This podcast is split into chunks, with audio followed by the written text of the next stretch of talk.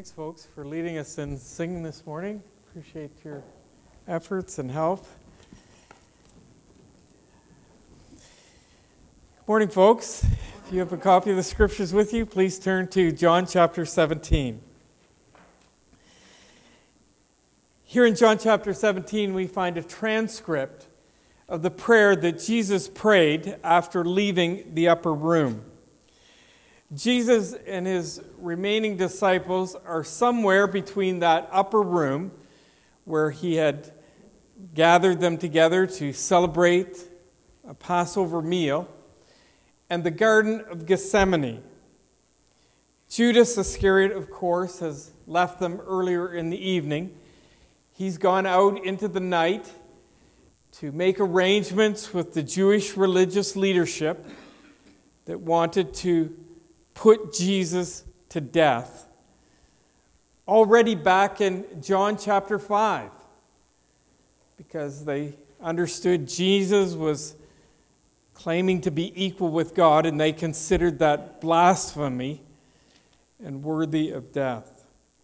And then in John chapter 11, verse 53, just after Jesus raised his friend Lazarus from the dead, the chief priests and Pharisees called a council meeting where they decided together that they would plan to kill him.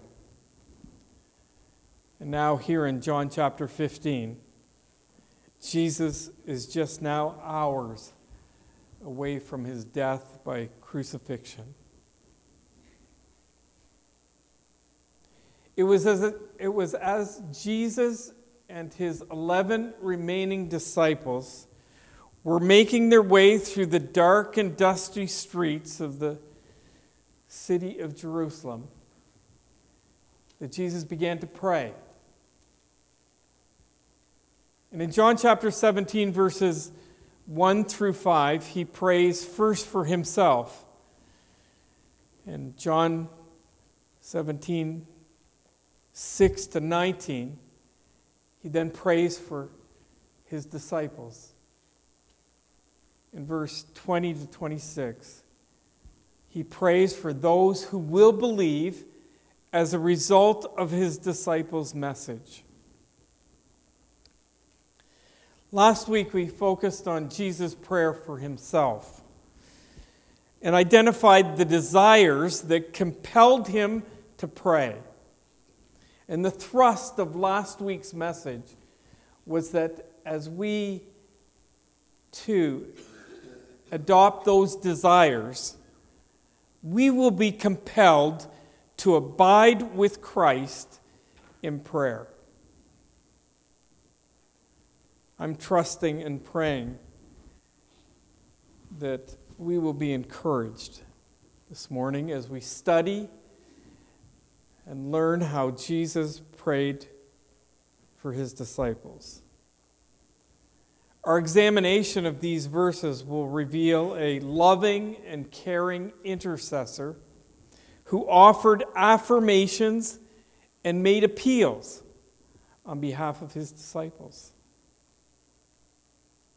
Interesting to note, the Apostle Paul, in his letter to believers in the city of Rome, asked, who will condemn us? And he answers his question with these words: no one. For Christ Jesus died for us and was raised to life for us, and he is sitting in a place of honor at God's right hand, pleading for us. In Romans chapter 8, verse 34. The New American Standard Bible translates that last phrase, who also intercedes for us. Beloved, be encouraged. Sitting in the place of honor at God's right hand, Jesus intercedes for us.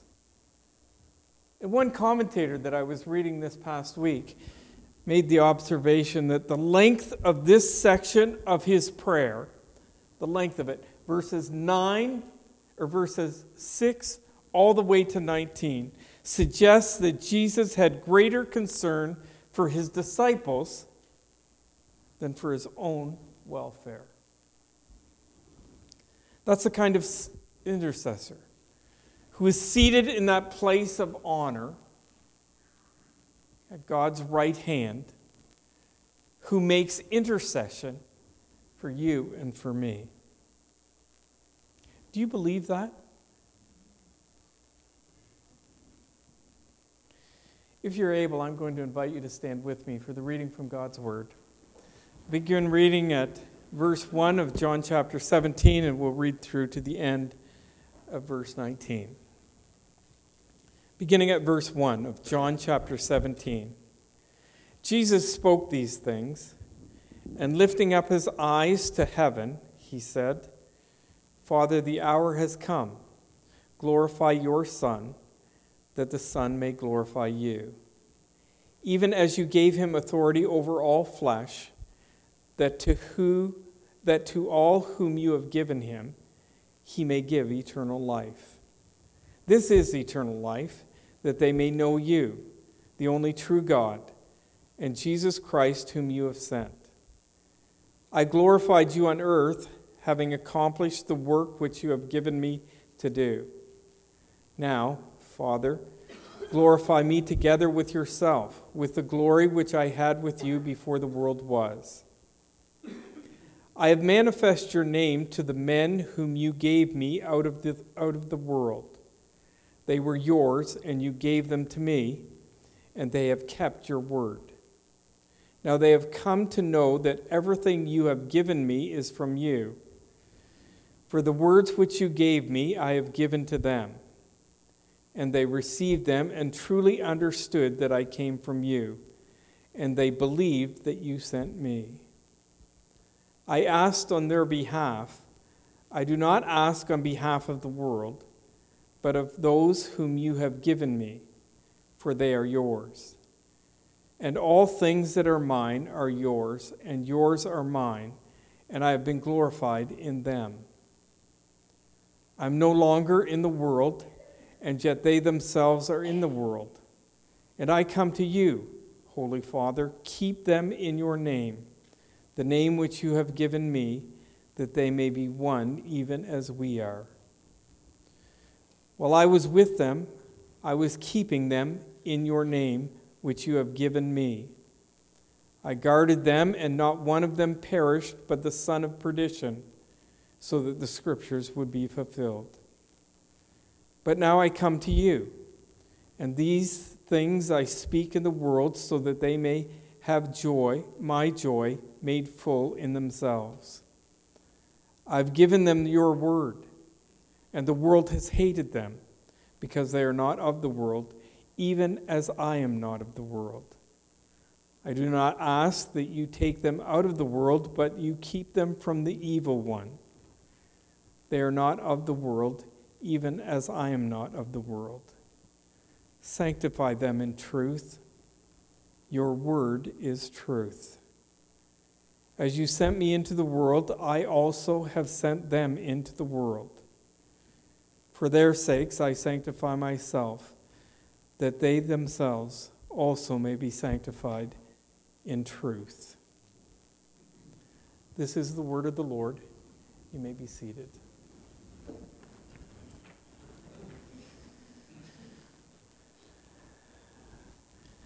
Father, what a privilege to be able to address you as our Father who is in heaven. Thank you for your word, both the Word made flesh in the person of Jesus Christ and the written Word that we hold in our hands, can read, study, and with the help of your Spirit, who indwells every genuine believer, understand it and assimilate it so that little by little our lives are transformed from the inside out, and we become more and more like Jesus in our words and in our deeds, in our actions and reactions, in our thoughts and our feelings.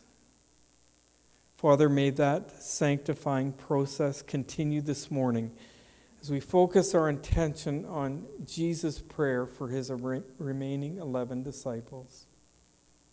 We ask these things in Jesus' name. Amen. Warren Wiersbe, pastor, Bible teacher, conference speaker, and prolific Christian author, died last month at the age of 89. Here's one of his famous quotes. Can you read it on the screen? Let me read it. "The Christian life is not a playground. It's a battleground. And we must be on our guard at all times." That makes me tired just thinking about it. But that doesn't make it any less true.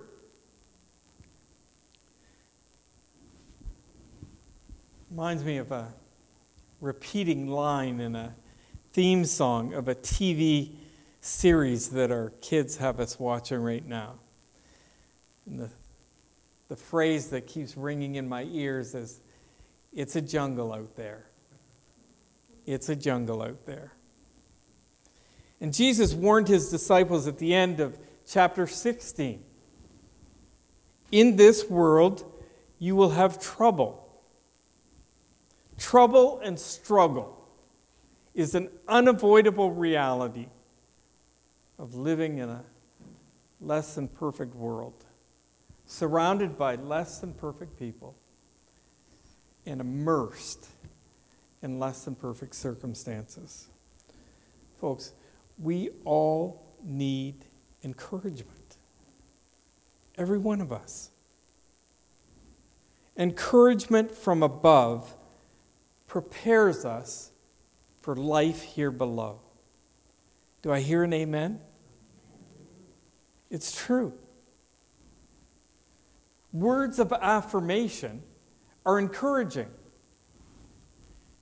Here in John chapter 7, Jesus' intercession for his disciples include words of affirmation. Look again at verse 6. "I have manifest your name to the men whom you gave me out of the world. They were yours, and you gave them to me, and they have kept your word." If you're in the habit of marking up your copy of the Scriptures, I would encourage you to underline or highlight that last phrase. They have kept your word. Isn't that interesting? Jesus has manifest or revealed, the New Living Translation and the New International Version both use the word revealed. So Jesus revealed his Father to these disciples.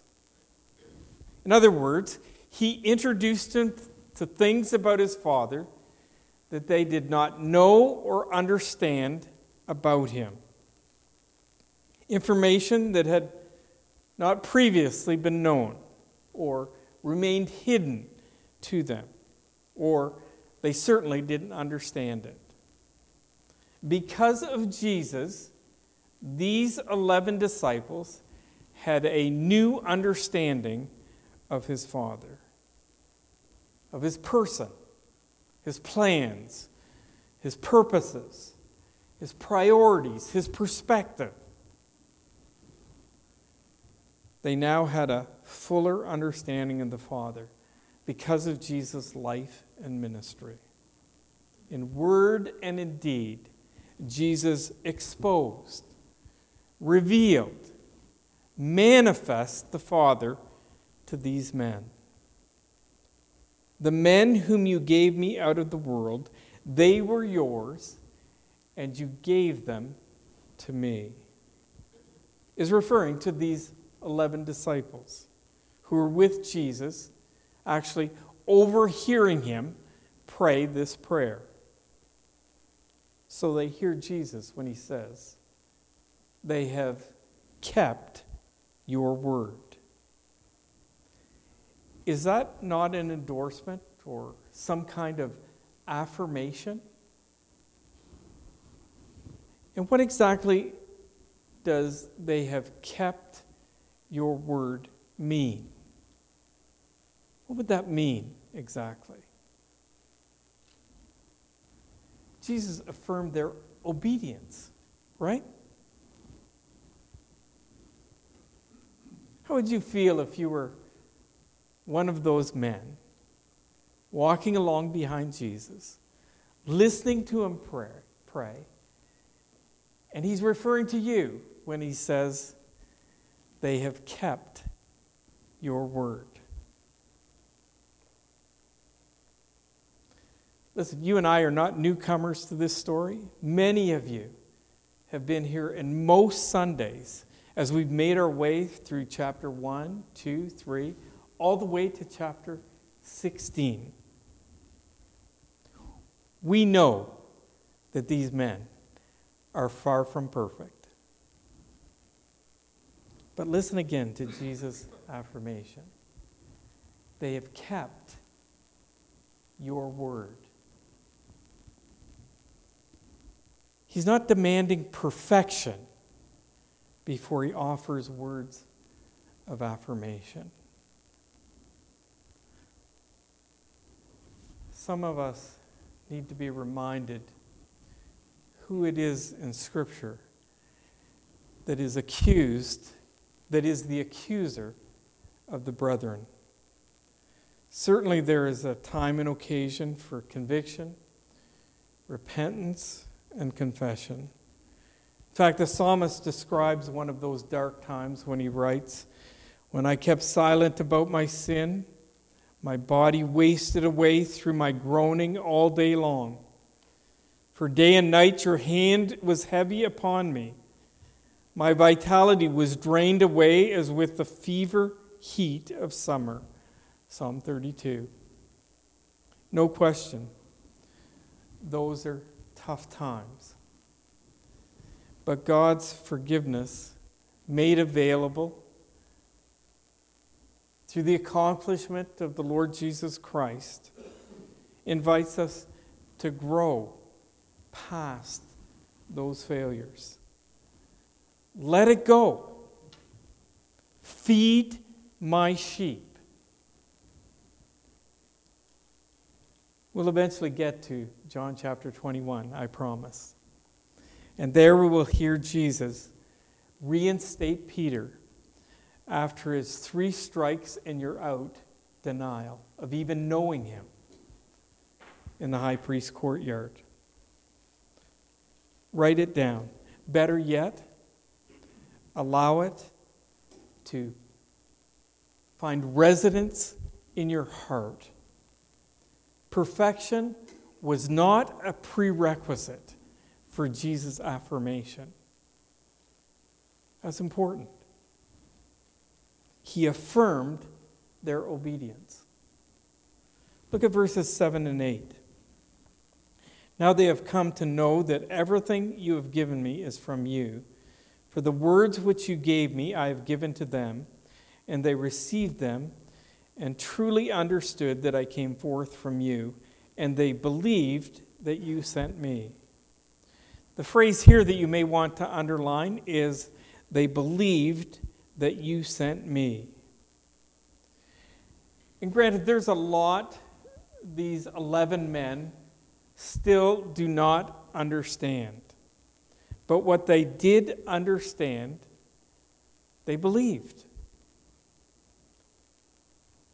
What they believed was that Jesus had truly come from God, that he was the Christ, the Son of the living God, according to Matthew chapter 16, verse 16. And notice the everything in verse 7 is narrowed. It becomes the words of his Father had given him to speak in verse 8. In John chapter 12, verse 49, Jesus had already confessed, "For I did not speak on my own initiative, but the Father himself who sent me has given me a command as to what to say and what to speak. So Jesus was really God's mailman. He was delivering, so to speak, God's message to his disciples. They received it, and although they did not fully understand it, not completely, but what they understood, they believed.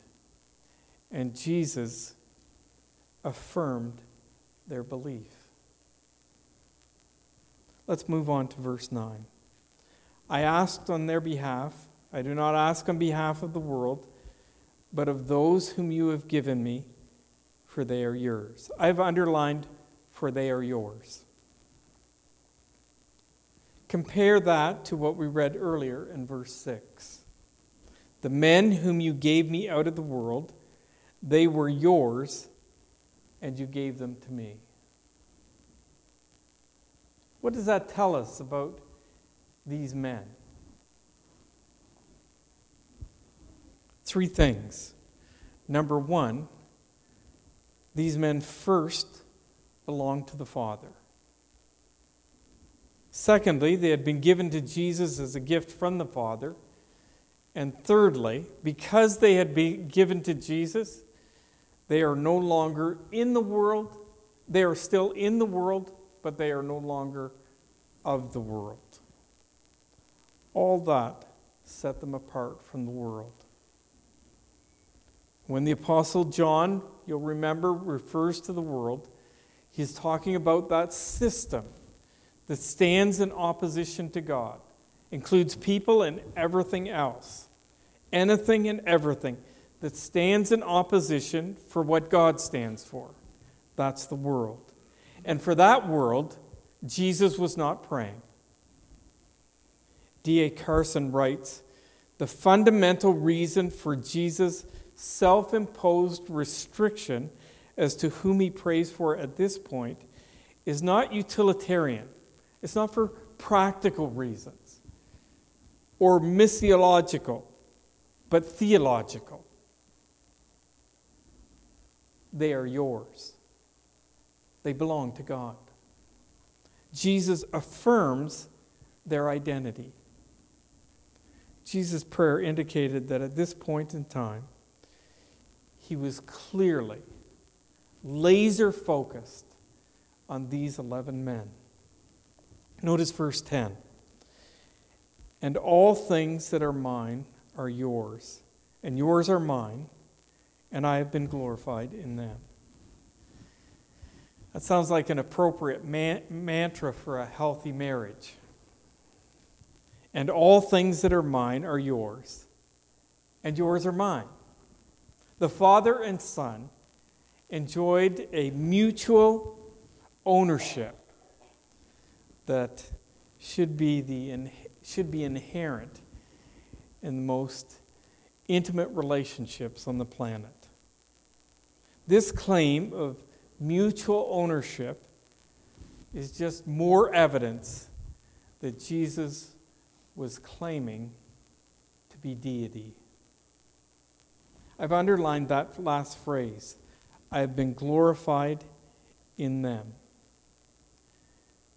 Jesus was acknowledging that he had been glorified in the lives of these 11 men. In our study last week, Jesus had asked the Father to glorify him so that his death, resurrection, and ascension would glorify the Father. Look at verse 1. Father, the hour has come. Glorify your Son, that your Son may glorify you. Now here in verse 10, it is his disciples who have glorified him. And again from last week, you heard to glorify someone means to bestow honor, admiration, praise on them, either personally or cause other people to do that. One commentator suggests that the extent to which the disciples' lives have glorified Jesus, and I'm quoting, is still pathetically thin. And yet he goes on to say it was still infinitely better than what the world was offering. And so we find Jesus affirmed their worship. Is that not encouraging? Jesus, our intercessor, did not require perfection.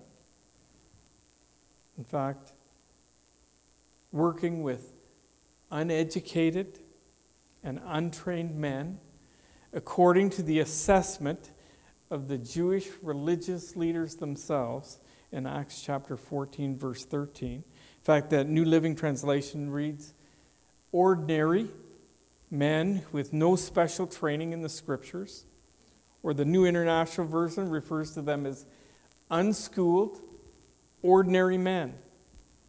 Beloved, these 11 men are people just like you and me. Ordinary men, ordinary people. And Jesus, in a conversation with his Father, a private conversation with his Father, affirmed their obedience to his word, their belief in him, their identity with his Father, and their worship of him. If that does not encourage us, brothers and sisters, I don't know what will.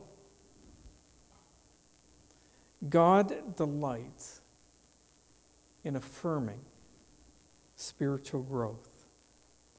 He is our number one cheerleader. Max Lucado, in a blog titled, God is Cheering You On, writes the following. God is for you. Not maybe, not has been, not was, not would be, but God is. He is for you. Today, at this hour, at this minute, as you read this sentence, no need to wait in line or come back tomorrow.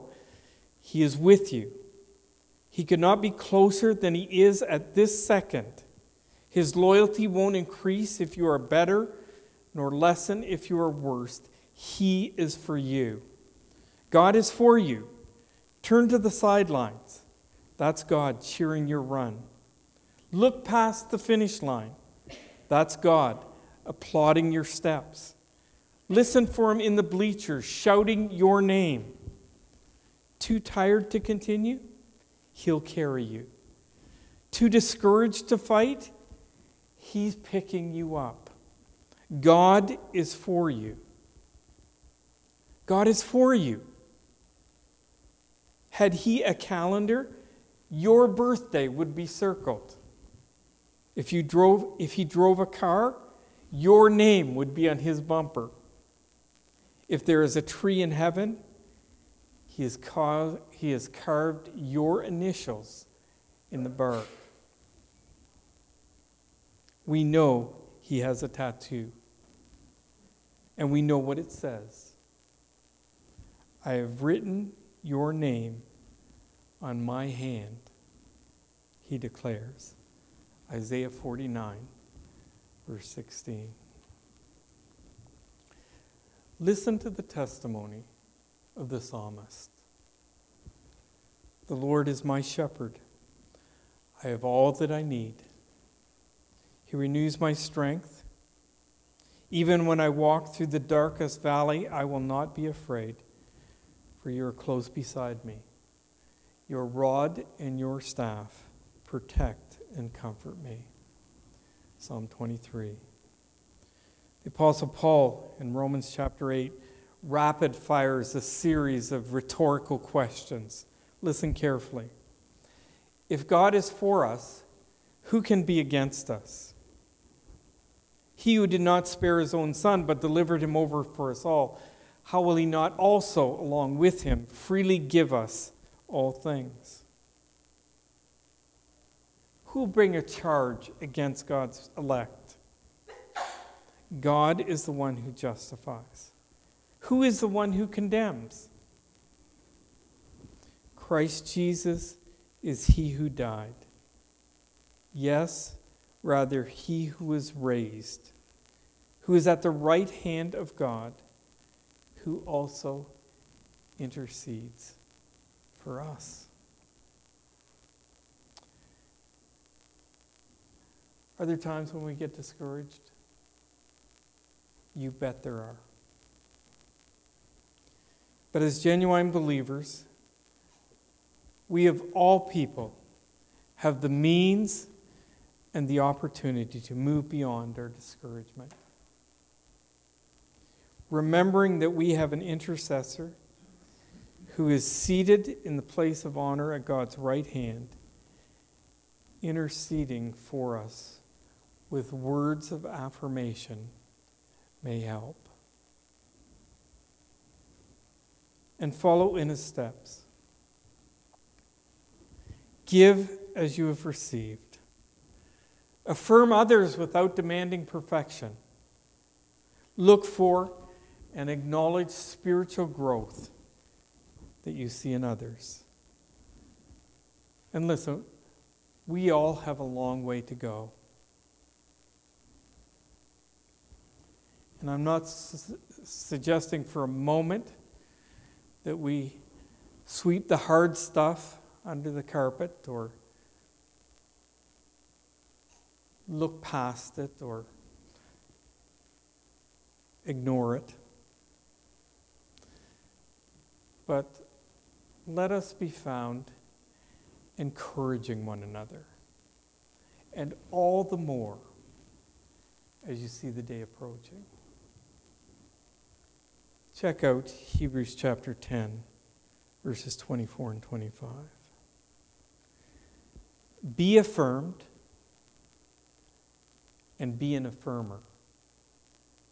And not necessarily in that order.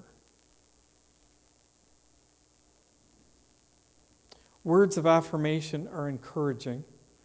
Encouragement from above prepares us for life here below. Appeals on our behalf are also encouraging. And Jesus' intercession for his disciples included appeals on their behalf. Look at verses 11 through to the end of verse 16. For what does Jesus appeal for on their behalf? Look at the middle of verse 11.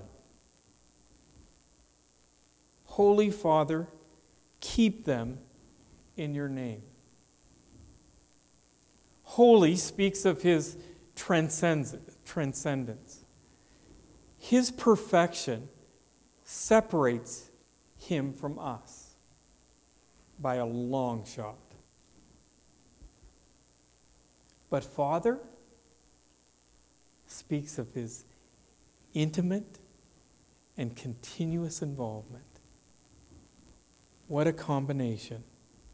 And by the way, this is the only time in the entire gospel where John uses this title for God the Father.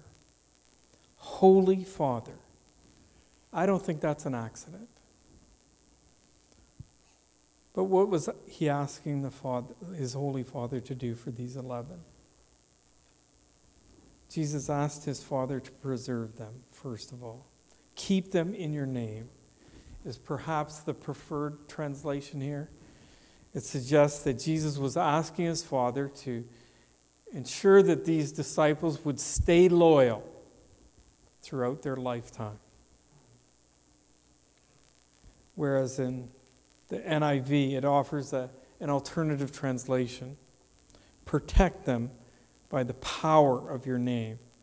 Here, Jesus would be suggesting that the Father provide the means to ensure that they would be protected from what they run into. Regardless, both are possibilities. Perhaps the first one is the most common and the best translation. But regardless, Jesus' prayer provides 6 reasons for this request on behalf of his 11 disciples. And we're going to move through these really quickly. Reason one, his departure. Notice the first part of verse 11a. I am no longer in the world, and yet they themselves are in the world. Jesus is anticipating his imminent departure, and he's leaving these men behind. Secondly, his desire for their unity. The second part of verse 11, that they may be one even as we are.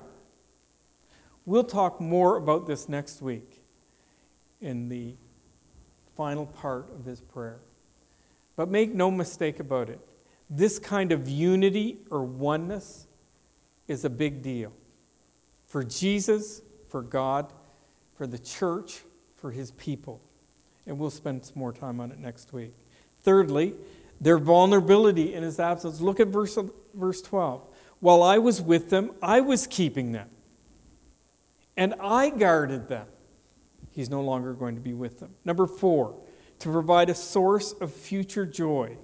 These things I speak in the world so that they may have my joy made full in themselves. Verse 13. And those things that he was speaking in the world included this prayer, that they would recall after he's gone and find great encouragement in. Number 5, a hostile world. Look at verse 14.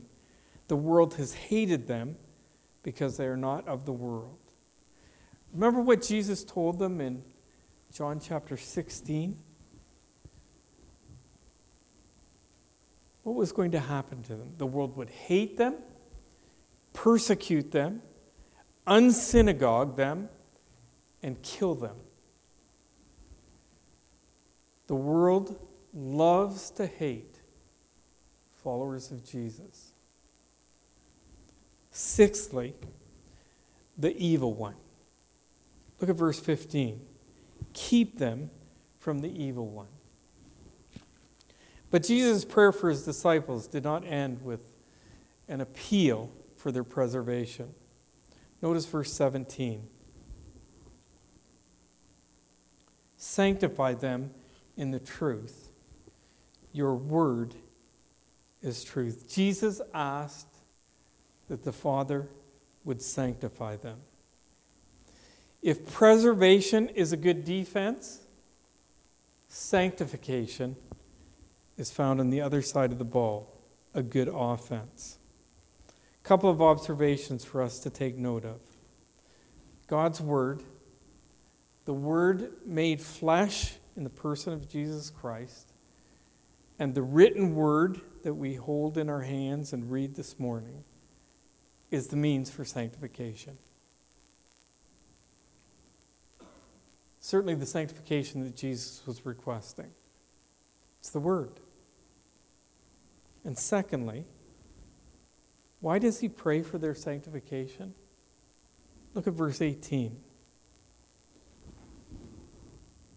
It answers the question. As you sent me into the world, I also have sent them into the world. Jesus is sending them into the world in the same way the Father had sent him into the world. And their sanctification was absolutely essential in order for them to fulfill their mission. And thirdly, notice their sanctification was made possible by Jesus' willingness to sanctify himself in verse 19. Not that he was going to somehow make himself more holy. That was impossible. He was perfect, without sin. But what he was doing was setting himself apart to do God's will for the sake of these men. Apart from Jesus' sacrificial death, there would be no salvation, no mission, and no sanctification. Jesus' intercession for his disciples included appeals on their behalf for their preservation and for their sanctification. The same Jesus who now sits in that place of honor at the right hand of God, interceding for us, Brothers and sisters, if we can't find encouragement in that, I'm not sure where we'll find it. God delights in providing spiritual support.